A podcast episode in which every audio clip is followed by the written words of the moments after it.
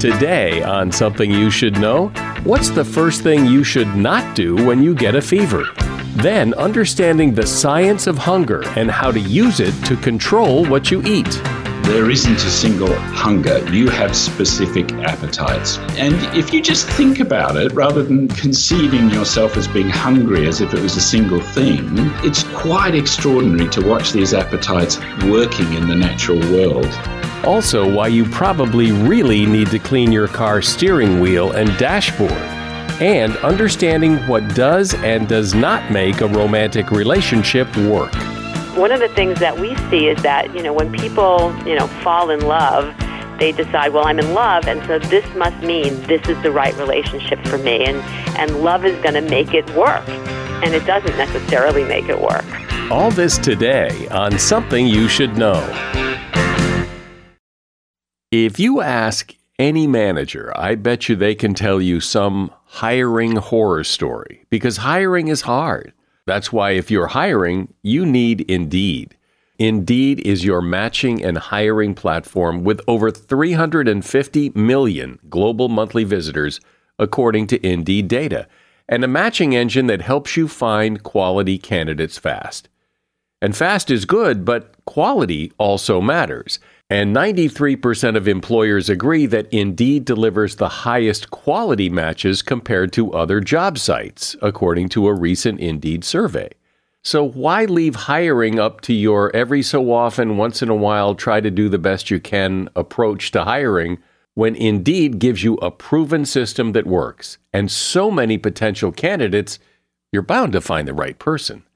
And listeners to this show will get a $75 sponsored job credit to get your job more visibility at indeed.com slash something.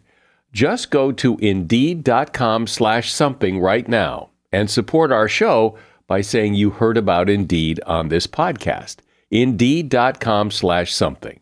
Terms and conditions apply. Need to hire? You need Indeed. Something you should know. Fascinating intel, the world's top experts, and practical advice you can use in your life. Today, Something You Should Know with Mike Carruthers. Hi, welcome. And we begin this episode of Something You Should Know with a health question. Say you have a fever. What do you do? Or what should you do? In a survey of men, 44% said they would take an over the counter fever reducer, and 6% of the men said that they would apply a cool compress to try to bring the fever down. The other 50% said that they would let it run its course. So, who did the right thing? Well, according to experts, and this was published in Men's Health, a fever is a good thing most of the time, and you should let it run its course. An increase of just 1 to 2 degrees in your body temperature boosts the productivity in your immune cells and helps them fight off infection, which is exactly what you want to have happen. So, the general advice is not to interfere with your fever. The exception is you should seek medical help if your fever hits 103 degrees Fahrenheit or higher or is persistent, lasting longer than three days. And that is something you should know. When you look at animals in the wild, you almost never see overweight animals. Animals generally don't overeat and gain too much weight. They eat enough, just enough. Humans, the supposed smartest species on the planet, can't seem to do that as elegantly and consistently as the animals. Why? Well, maybe there's a lesson there in what the animals are doing.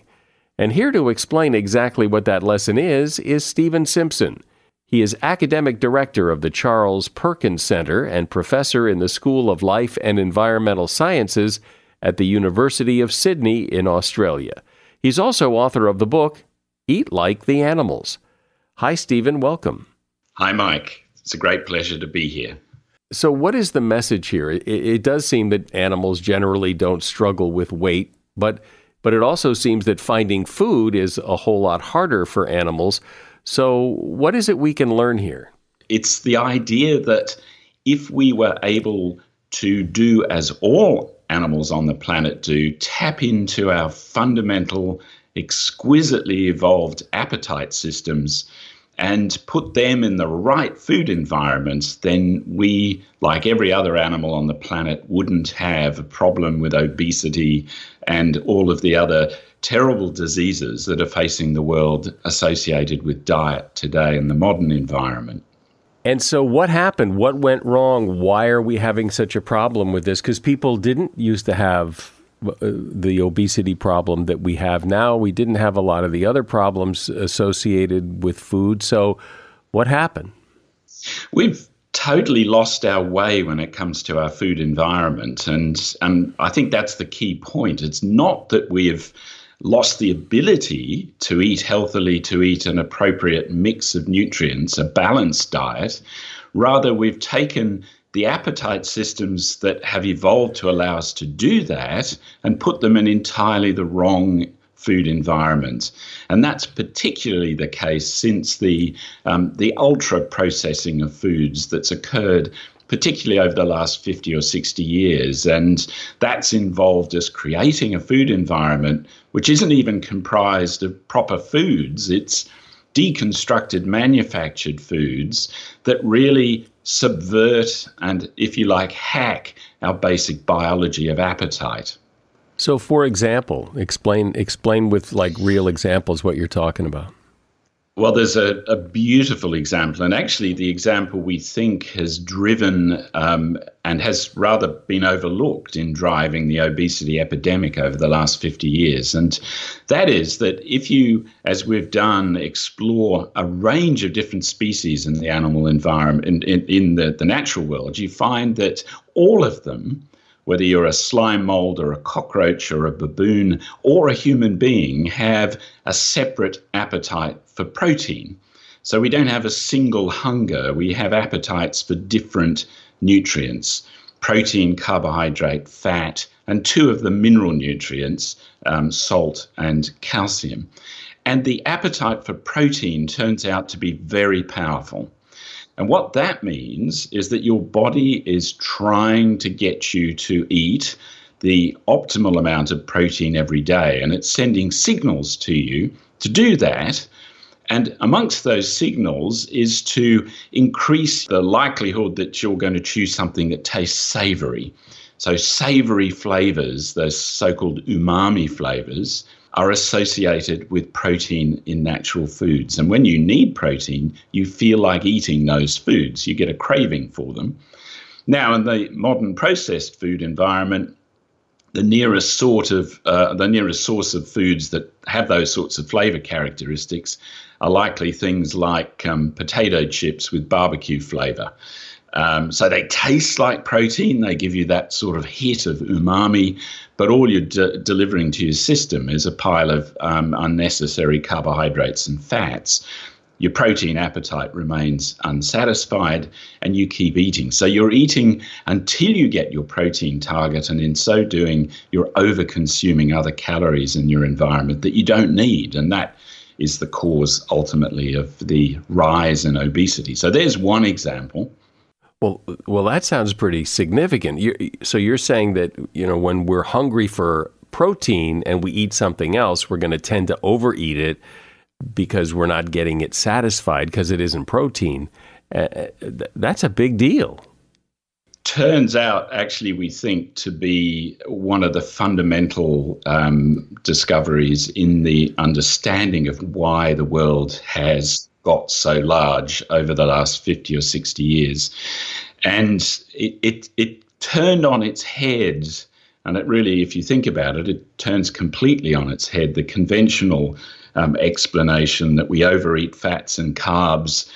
Um, and that's what's driven the um, obesity epidemic. Well, in one sense, yes, that's true. We've eaten more calories in that in the form of highly processed fats and carbs our protein intake has hardly changed. The source of protein, we eat more meat rather than vegetable proteins as a population, that has changed. But the absolute intake of protein at a population level across the world has remained remarkably stable. So it hasn't contributed protein calories to the obesity epidemic.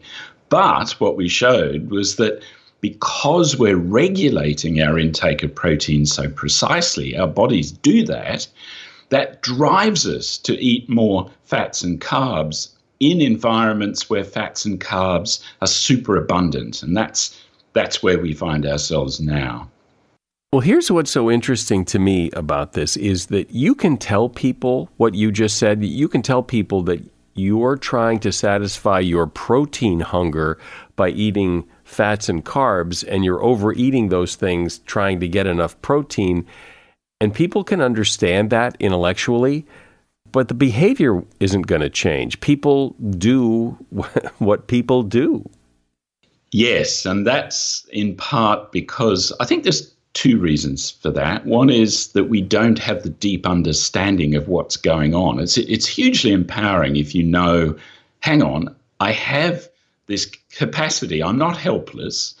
Um, like every other animal on the planet, I've got this beautifully designed appetite system. It's still there. It isn't. It isn't lost, but it's being hacked. I'm being manipulated um, for the commercial benefit of um, the food industry, not for my own um, health. So, so that's a that's a pretty empowering piece of understanding. The the idea that if you think about it, and you listen to your own, um, quite literally, listen to your appetites, you can tell when you need protein.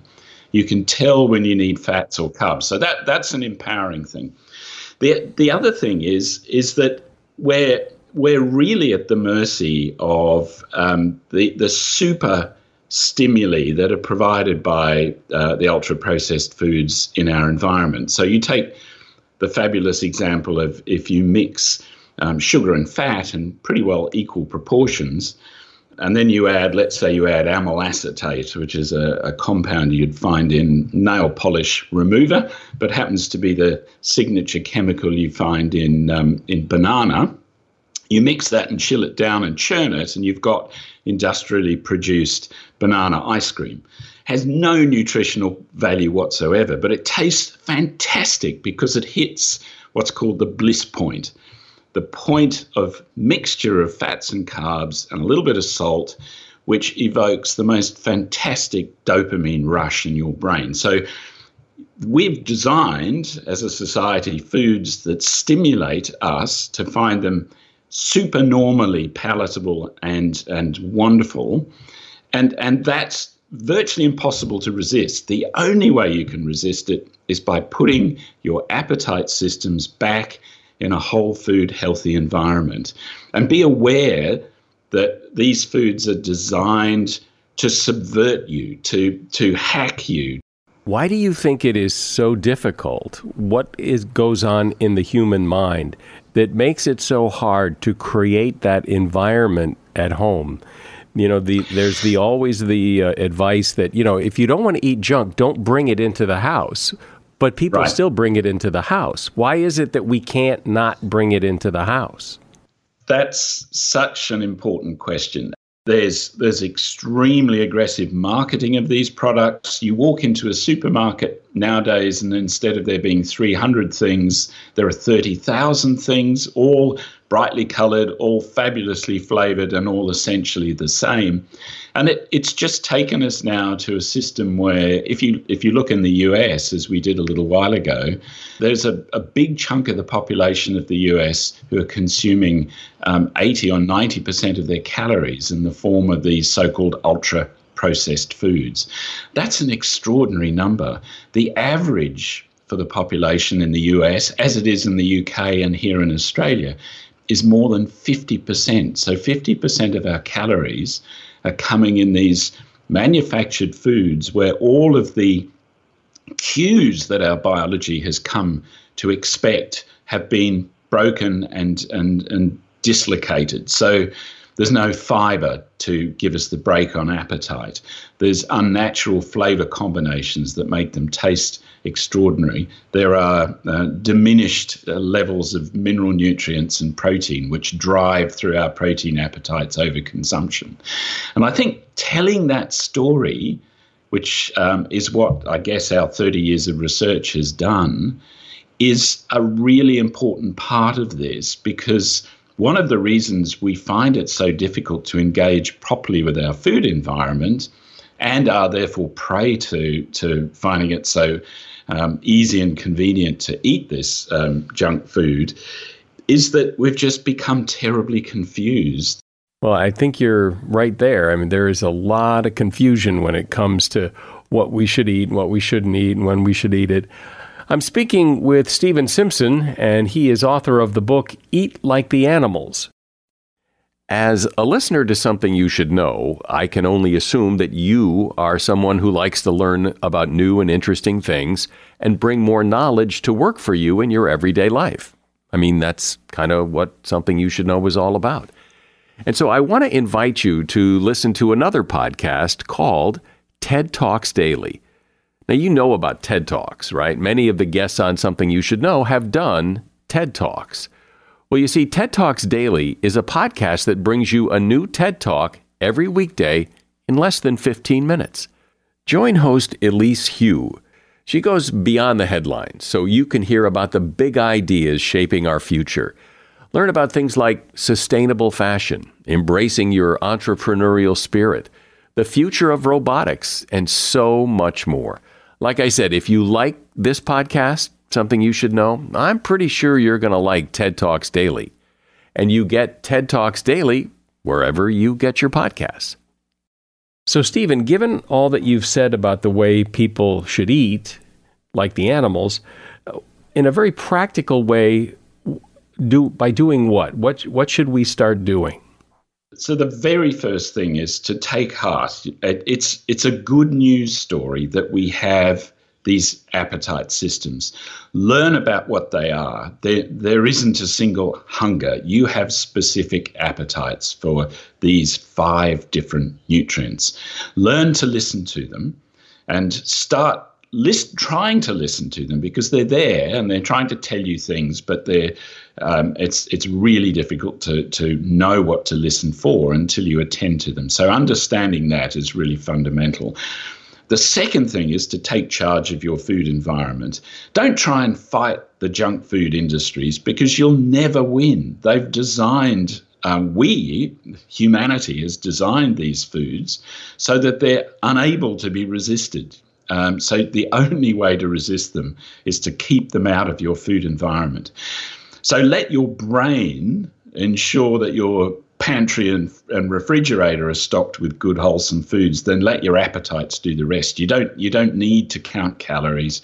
You don't need diet books. If you surround yourself with whole foods, um, avoid snacking between meals. Try not to eat um, overnight. So don't wake up in the middle of the the night and confuse your biology by eating then.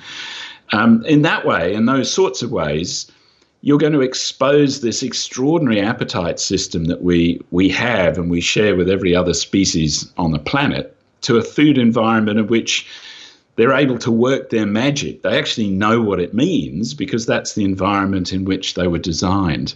And so you talked about these five appetites, different appetites that we all have, and, and you said that we have this protein appetite, and what we often do is grab the barbecue flavored potato chip. So, what should we do instead? What what what what's uh, that? That's what we're not supposed to do. But what's the advice on what to do?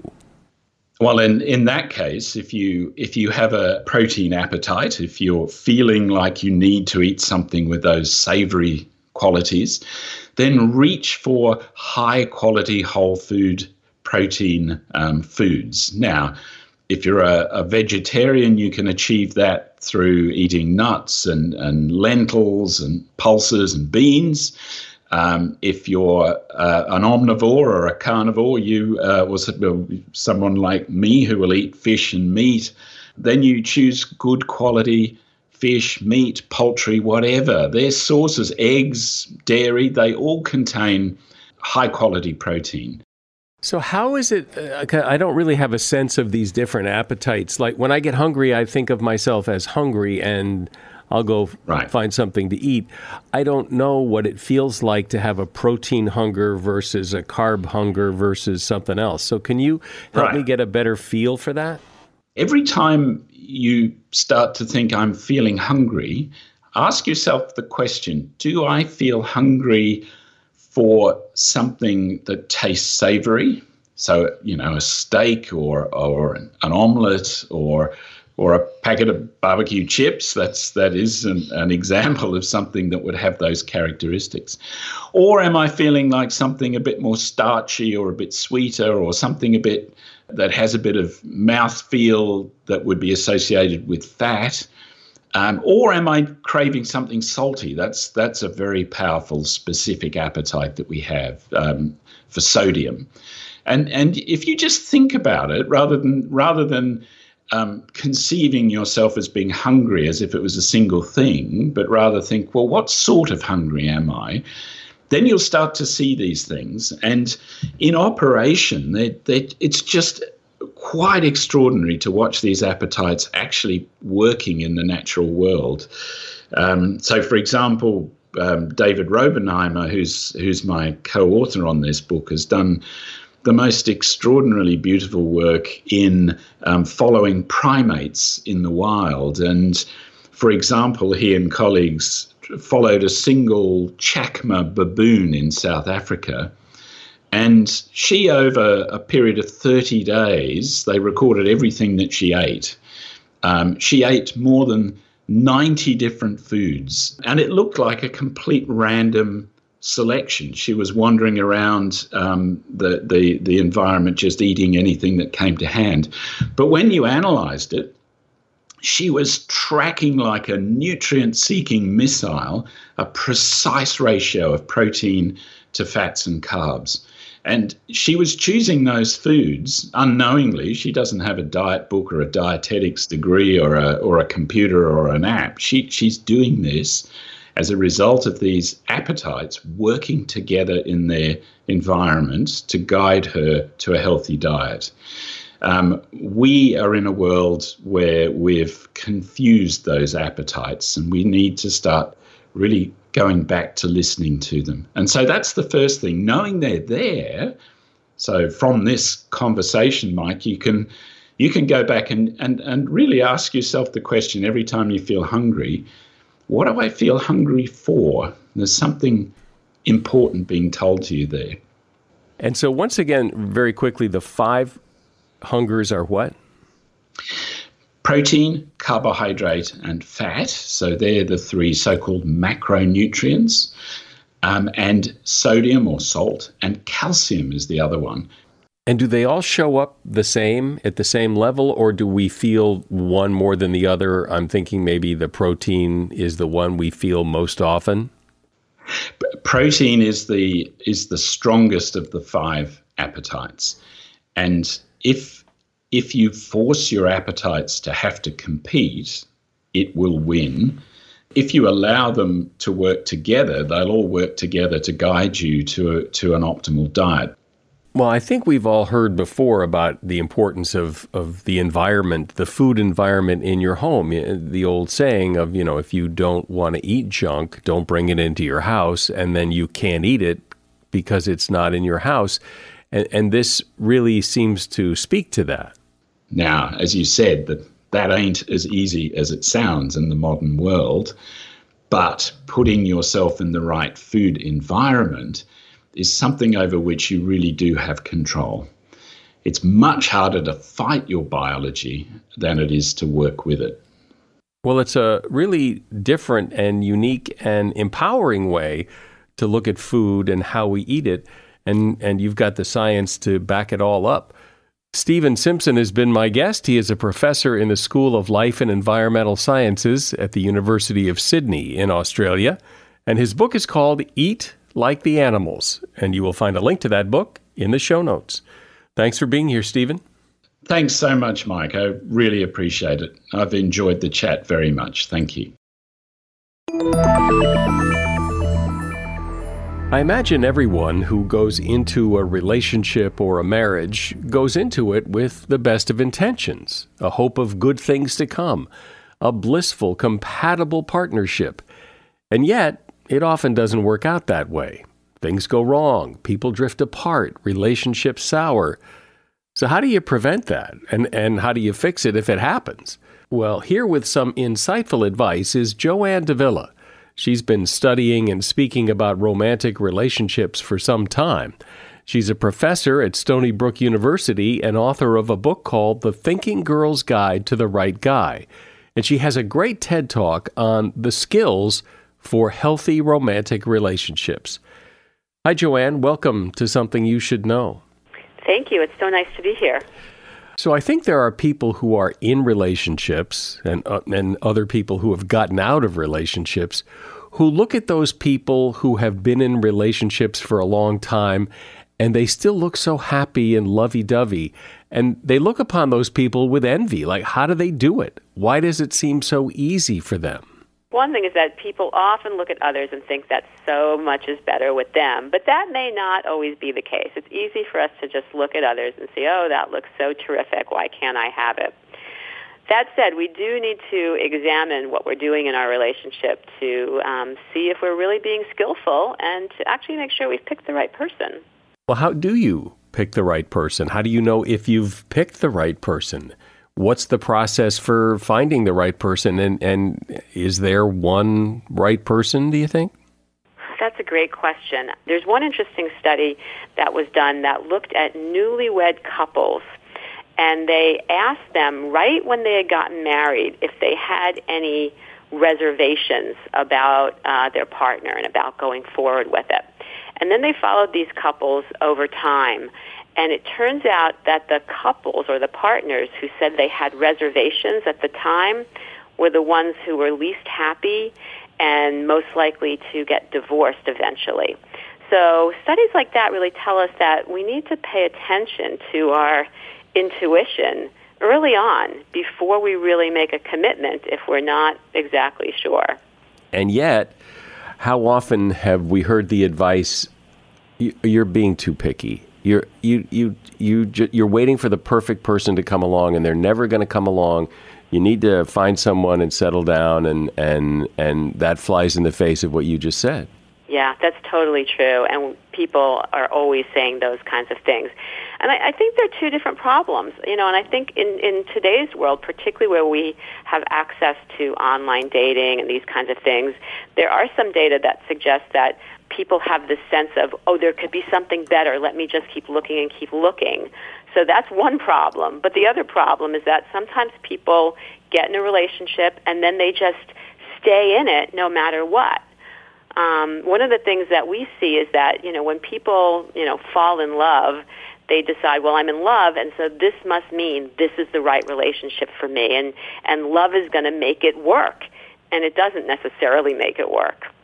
Well, it's always interested me that the, the, there seems to be like a flaw in the process. The the things that attract us to people often have nothing to do with whether or not they would make a good long term partner. You know, you hear that women who are attracted to bad boys or men who will overlook a lot because they're attracted to a woman's looks and these things don't have anything to do, or very little to do, with whether or not they would be a good partner for a long time. Exactly. People often pay attention to the more um, superficial or surface level things in the attraction phase. You know, what is uh, what does the person look like? What kind of job do they have? Um, you know, things like that. You know, you ask people, what do you want in a relationship? And those are the kinds of things they'll tell you. Oh, I want somebody who's this height or who looks this way or, you know, has this kind of job. And not that those things aren't important. Obviously, we need to be with people that we're attracted to and that, you know, fit those kinds of criteria. But what we, we really need to be looking for are the more underlying qualities that are going to be able to tell us whether someone's actually going to meet our needs and treat us with respect and allow us to feel safe in a relationship and um, you know be able to support us when we need and you know those kinds of things that um, lead to a more long-term sustainable relationship in the case of being in a relationship that that you want it to go well or you want it to get better or maybe it's kind of gotten less than good out of neglect where do you even start? Where do you where, where, where's the starting point to fix something like that? Well one important thing is that people really need to pay attention to their relationship before it gets to that point This is a lot of what we see in couples therapy. By the time people come to couples therapy, things are so bad that they, you know, they hate each other, they're blaming each other, not they're not sure they want to be in the relationship. And so now they're at a point where repairing is pretty difficult. I mean, fortunately, we have some good couples therapies that can work, but I always say that we need to pay close attention early on so we can start to like take care of our relationship in a more preventative way, just the way we might go for um, prevention checkups to the doctor or make sure we're getting our teeth cleaned before we, you know, they fall out of our mouth, something like that. We want to pay attention to our relationship so that we can be working on it, strengthening it, checking in on it all along so it doesn't get to that sort of point of no return. But once it's there, what what in a day-to-day very practical way can people begin to repair what might have gone wrong? Yeah.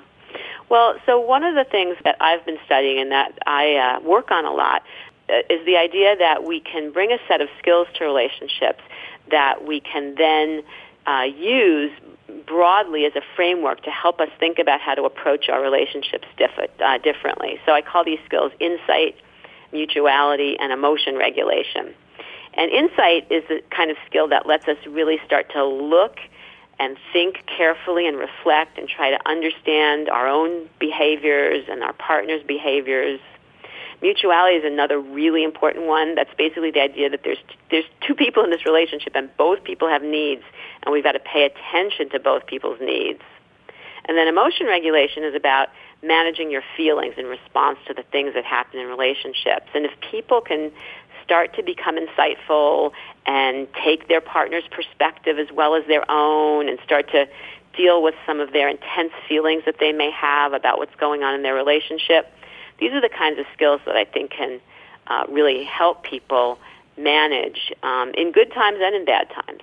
And so, how do you? But how do you do them? How do you, on a very practical, day-to-day level, what is it that you do differently than you're doing now to apply those skills? Yeah. Well, one of the things that I think you need to do is you need to sort of stop and observe what's going on. We act very automatically in our lives in general and in our relationships. So we get into patterns where it's just, you know, something happens and the pattern just starts and we just go with it. And um, without stopping to think like, wait a minute, what's happening here? What's, what's my part in this? What am I doing? What's my partner's uh, part in this? Are we getting what we want out of this interaction? Can we step back and think about is there a different way to do this? So I think that's really important, and that's kind of the insight piece of things. Because ultimately, what we want people to be able to do is instead of being um, blaming of each other and sort of stuck on opposite sides of, of problems, we want to help them to be able to say, all right, you know what, we're in this together let's step away from this. Let's actually look at the problem as something outside of us that we have to deal with as a couple rather than blaming each other for everything that's going on. And these things are really hard to do. Sometimes couples can't do them without, you know, help from a therapist. Um, but if they start to think more about like, you know, hang on, it doesn't have to go this way. How can I stop? How can I think about this differently? How can I see my partner's side? That might be a good step in helping yeah. helping them change things. Well, and how hard is that to say if you've been blaming your partner for everything that's gone wrong, it's kind of hard to say, well, let me look at it from your side. Oh, I see. Oh. oh. Super hard. Yeah. yeah.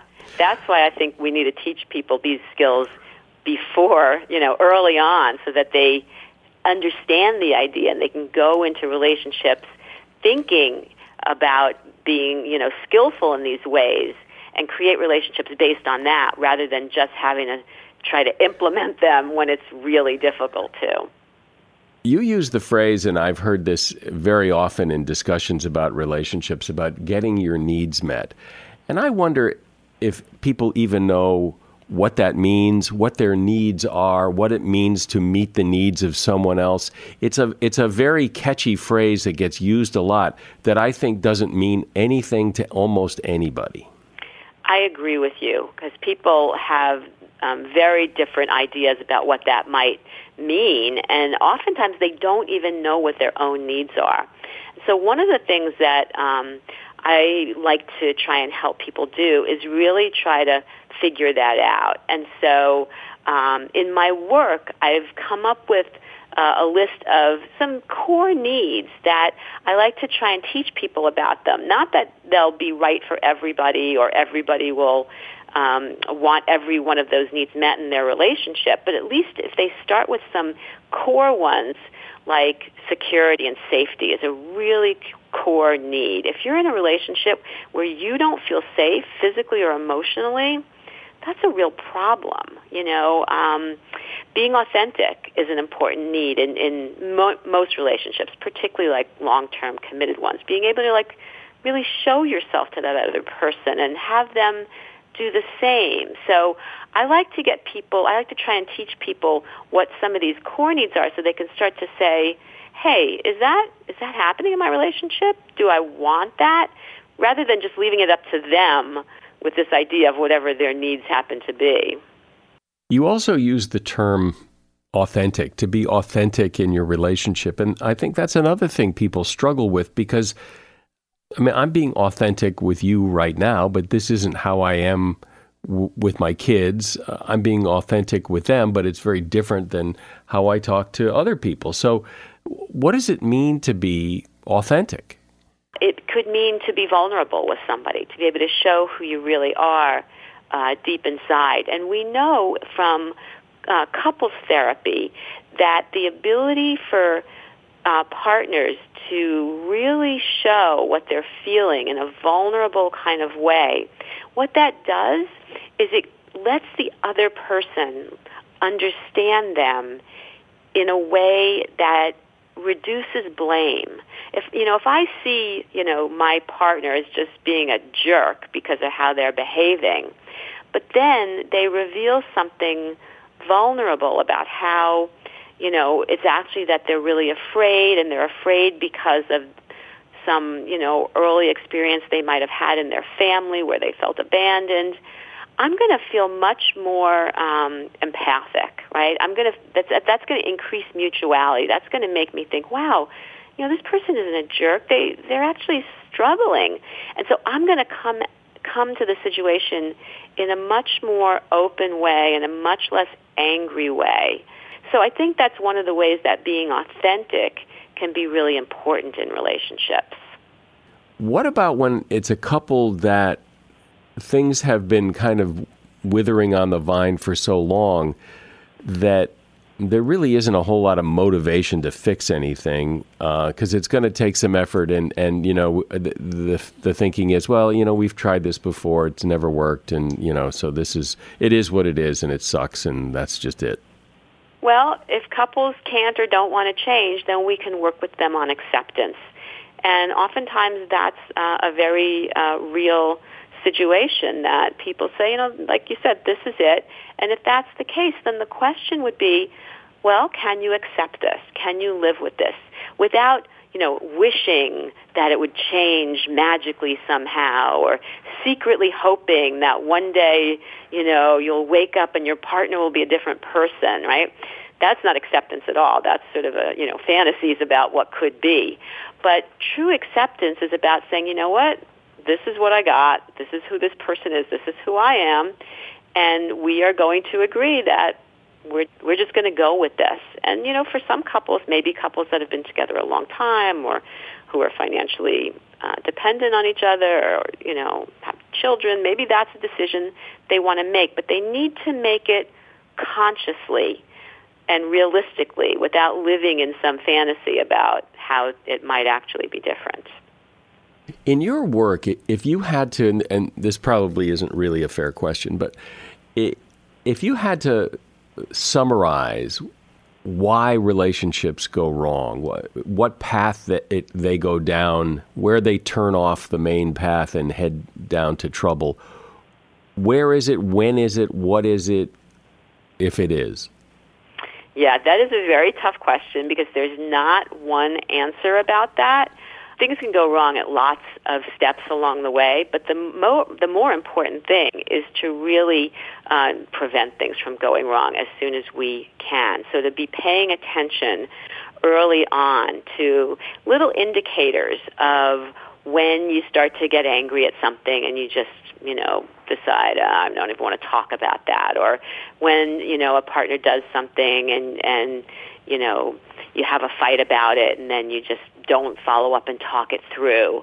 So being proactive, really trying to resolve things before they go so far down the road that it's really hard to return from it is is really very important.